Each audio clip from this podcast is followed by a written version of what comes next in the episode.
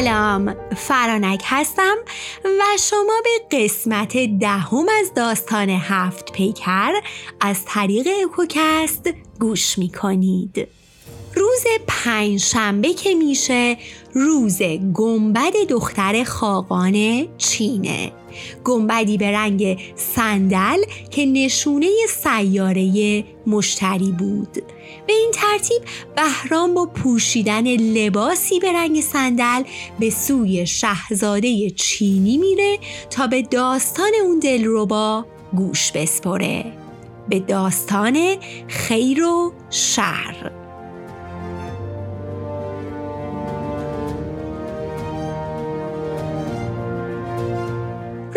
روزگاری دو جوون به نامهای خیر و شر همسفر شدن و هر کدوم برای توی راهشون آب و غذا برداشتن. وسط های راه بودن که خیر تمام آب و غذایی که با خودش همراه آورده بود رو تموم می‌کنه. اما شر که از اول سفر هیچی نخورده بود و نیاشامیده بود و همه آزوغش رو نگه داشته بود همه چی داشت. از بخت بعد اونا می‌رسن به بیابون بیاب و علف و سوزانی. پس اون موقع بود که شر تازه آبش رو از خورجینش در میاره و شروع می‌کنه به خوردن بدون اینکه به خیر تعارفی کنه. خیر که خیلی تشنش بود اومد از شر درخواست آب کنه اما خودداری کرد. با خودش گفت ممکنه جلوتر چاه آبی باشه پس بهتر صبوری کنم. اما اون دوتا هر چی پیش می‌رفتن خبری از آب نبود که نبود. و خیر که داشت از تشنگی تو تب میسوخت باز جلوی خودش رو گرفت و چیزی نگفت. اما دیگه بعد چند ساعت دید داره هلاک میشه و اصلا یه قدم بیشتر هم دیگه نمی‌تونه بره جلو. پس بالاخره از شر درخواست آب کرد. بهش گفت در ازای آب دو تا گوهر گرانبها همرام دارم که اینا رو بهت میدم. اما از اونجایی که شر ذاتش پلید بود گفت نه خیر زرنگی. من الان به تو آب بدم درخواست تو اجابت کنم. برسیم شرط و گوهرا رو از من می‌گیری. اگه گرفتی اون وقت چی؟ اون وقت دیگه من دستم به جای بند نیست. خیر گفت خیلی خوب من دست نویسی بهت میدم که هیچ وقت نتونم این دوتا گوهر رو ازت پس بگیرم. اما شر راضی نشد و گفت نه نمیشه. تو باید دو تا گوهری رو به من بدی که هیچ وقت نتونی پسشون بگیری. خیر متوجه حرف شر نشد. گفت یعنی چی؟ شر گفت من چشمها تو می‌خوام. من دوتا گوهر چشمها و بینایی تو می‌خوام و در ازای بیناییت هستش که بهت آب میدم. خیر باورش نمی‌شد که همچین حرفی رو بشنوه. گفت آخه این چه درخواستیه؟ بینایی من به چه درد تو می‌خوره؟ بعد تو اگه بینایی منو بگیری دیگه برای من چه فرقی با مردن داره؟ شر گفت خیلی خوب میل خودته. پس همینطور تشنه بمون. اونا دوباره به راهشون ادامه دادن. اما چند قدمی نرفته بودن که خیر دید الانه که پس بیفته. پس گفت باشه قبوله بیا این چشم ها برای تو. اما خب بازم باورش نمی‌شد که شر بخواد همچین کاری کنه و کورش بکنه. با خودش فکر کرد مطمئنا دلش نمیاد این کارو کنه و الان بیخیال میشه و به هم آب میده. اما امون از ذات بد. شر سری دشنه در آورد و اون بدبخت و کور کرد. چشاشو از حدقه در آورد و بعدا هم بهش هیچ آبی نداد. تازه رخت و لباس و تمام وسایلش رو برداشت و رفت. خیر رو لخت و کور و تنها توی بیابون رها کرد.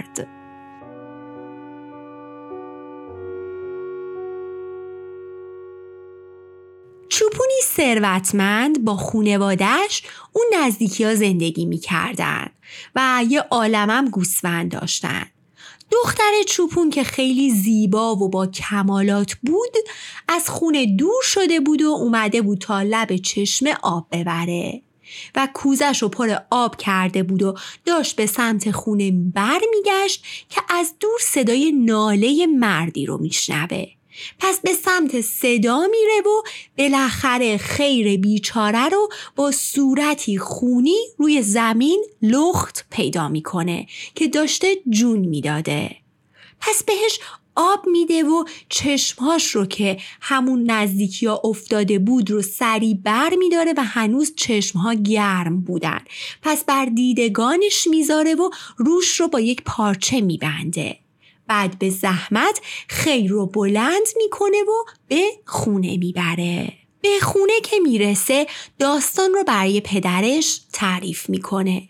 پدرش درختی رو میشناخت که برگهاش برای درمان نابینایی و سر عالی بودن. پس میره و شاخه ای از اون درخت بلند که همون نزدیکی ها بوده می‌کنه و با خودش به خونه میاره پس برگ ها رو میکوبه و مرهمی درست می‌کنه و روی چشم های خیر می‌ذاره. پنج روز همین کار رو می‌کنه و به همین منوال میگذره. چوپون و خونوادش به نحو احسن از خیر پرستاری می‌کنن. روز پنجم وقتی چشمهای خیر رو باز می‌کنن در کمال تعجب خیر مثل روز اول همه جا رو می‌بینه. باورش نمی‌شد. پس به سجنه میفته و اول از خدا و بعد از چوپون و خونوادش سپاسگزاری می‌کنه. خیر بعد از بهبودی به دعوت چوپون تا مدتها خونش میمونه. روزها با چوپون به صحرا می‌رفت و توی چروندن گوسفندا و نگهداری اونا کمکشون می‌کرد. و هر روز پیش خونواده چوپان عزیزتر و مورد قبولتر می‌شد و البته خودشم هر روز عاشق پیشه تر. آره بدجور عاشق دختر چوپون شده بود همین که می‌دونست این دختر زیبا نجات دهندش بوده مهر دختر رو تو دلش چند برابر می کرد. اما خب جرأت نمی‌کرد این عشق رو برملا کنه. چوپون ثروتمند بود و اون خیر آس و پاس. محال بود که دخترش رو به خیر بده.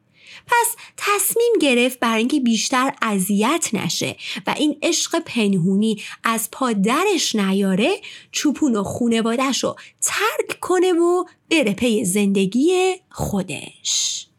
شبی پیش چوپون میره و بهش میگه که قصد داره که اونا رو ترک کنه. تا همین الانم کلی زحمت داده و نمی‌دونه چجوری این همه محبت و مردونگی چوپون رو جبران کنه.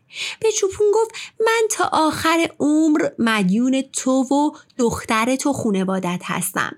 در کنار شما هم خیلی حالم خوب بود. اما خب بالاخره باید به خونه و شهر خودم برگردم. چوپون با شنیدن این حرف خیلی قصه دار شد. گفت ای پسر اگر رفتی و باز گرفتار شر شدی چی؟ اینجا اگه کنار ما شادمانی و حالت خوبه پس چه کاریه که می‌خوای ما رو ترک کنی؟ که خدا می‌دونه که ما از وجود تو حالمون خوبه. من اونقدر این مدت از تو خوشم اومده که می‌خوام دخترم رو به عقد تو در بیارم. پس بمون و داماد من بشو و که من همه مال و داراییم رو به تو میبخشم. خیر خوشحال توی خوابم همچین پیشنهادی رو نمی‌دید. پس بله رو گفت و سور عروسی بپا شد و به این ترتیب با عشقش دختر چوپون ازدواج کرد.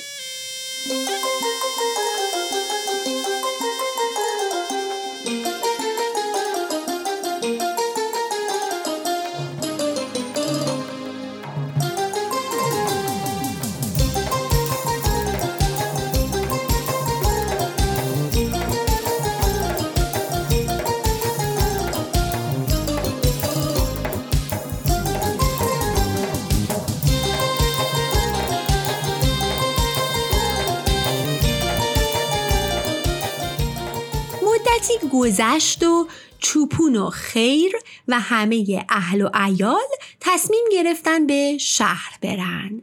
قبل از حرکت خیر رفت و از درخت شفا چند تا برگ کند محض احتیاط که هم تو همراهشون باشه و به راه افتادن. بعد از پیمودن راهی دراز به شهری رسیدن که دختر پادشاه اون شهر سر داشت. هیچ پزشک و طبیبی قادر به معالجش نبود. خیر که این رو شنید یاد برگای درخت شفا افتاد. پس برای کمک به دختر پادشاه به دربار رفت و گفت که می‌تونه دختر پادشاه بدون هیچ چشم داشتی مداوا کنه. برگ های درخت رو در آورد و مرهمی ساخت و دختر شفا پیدا کرد. پادشاه هم که شرط کرده بود هر کی دخترش رو درمان کنه به دامادی میپذیره دخترش رو به عقد خیر در آورد. بعد به وزیر خبر رسید که طبیبی به شهر اومده که معجزه می‌کنه و دختر پادشاه رو شفا داده. پس وزیر که دخترش نابینا بود دخترش رو بر میداره و پیش خیر میاره و التماسش می‌کنه که اون رو شفا بده.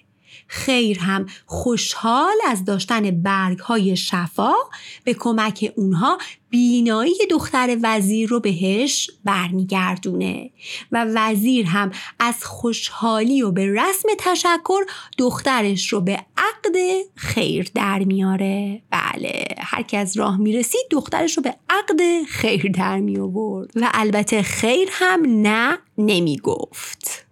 پس خیر.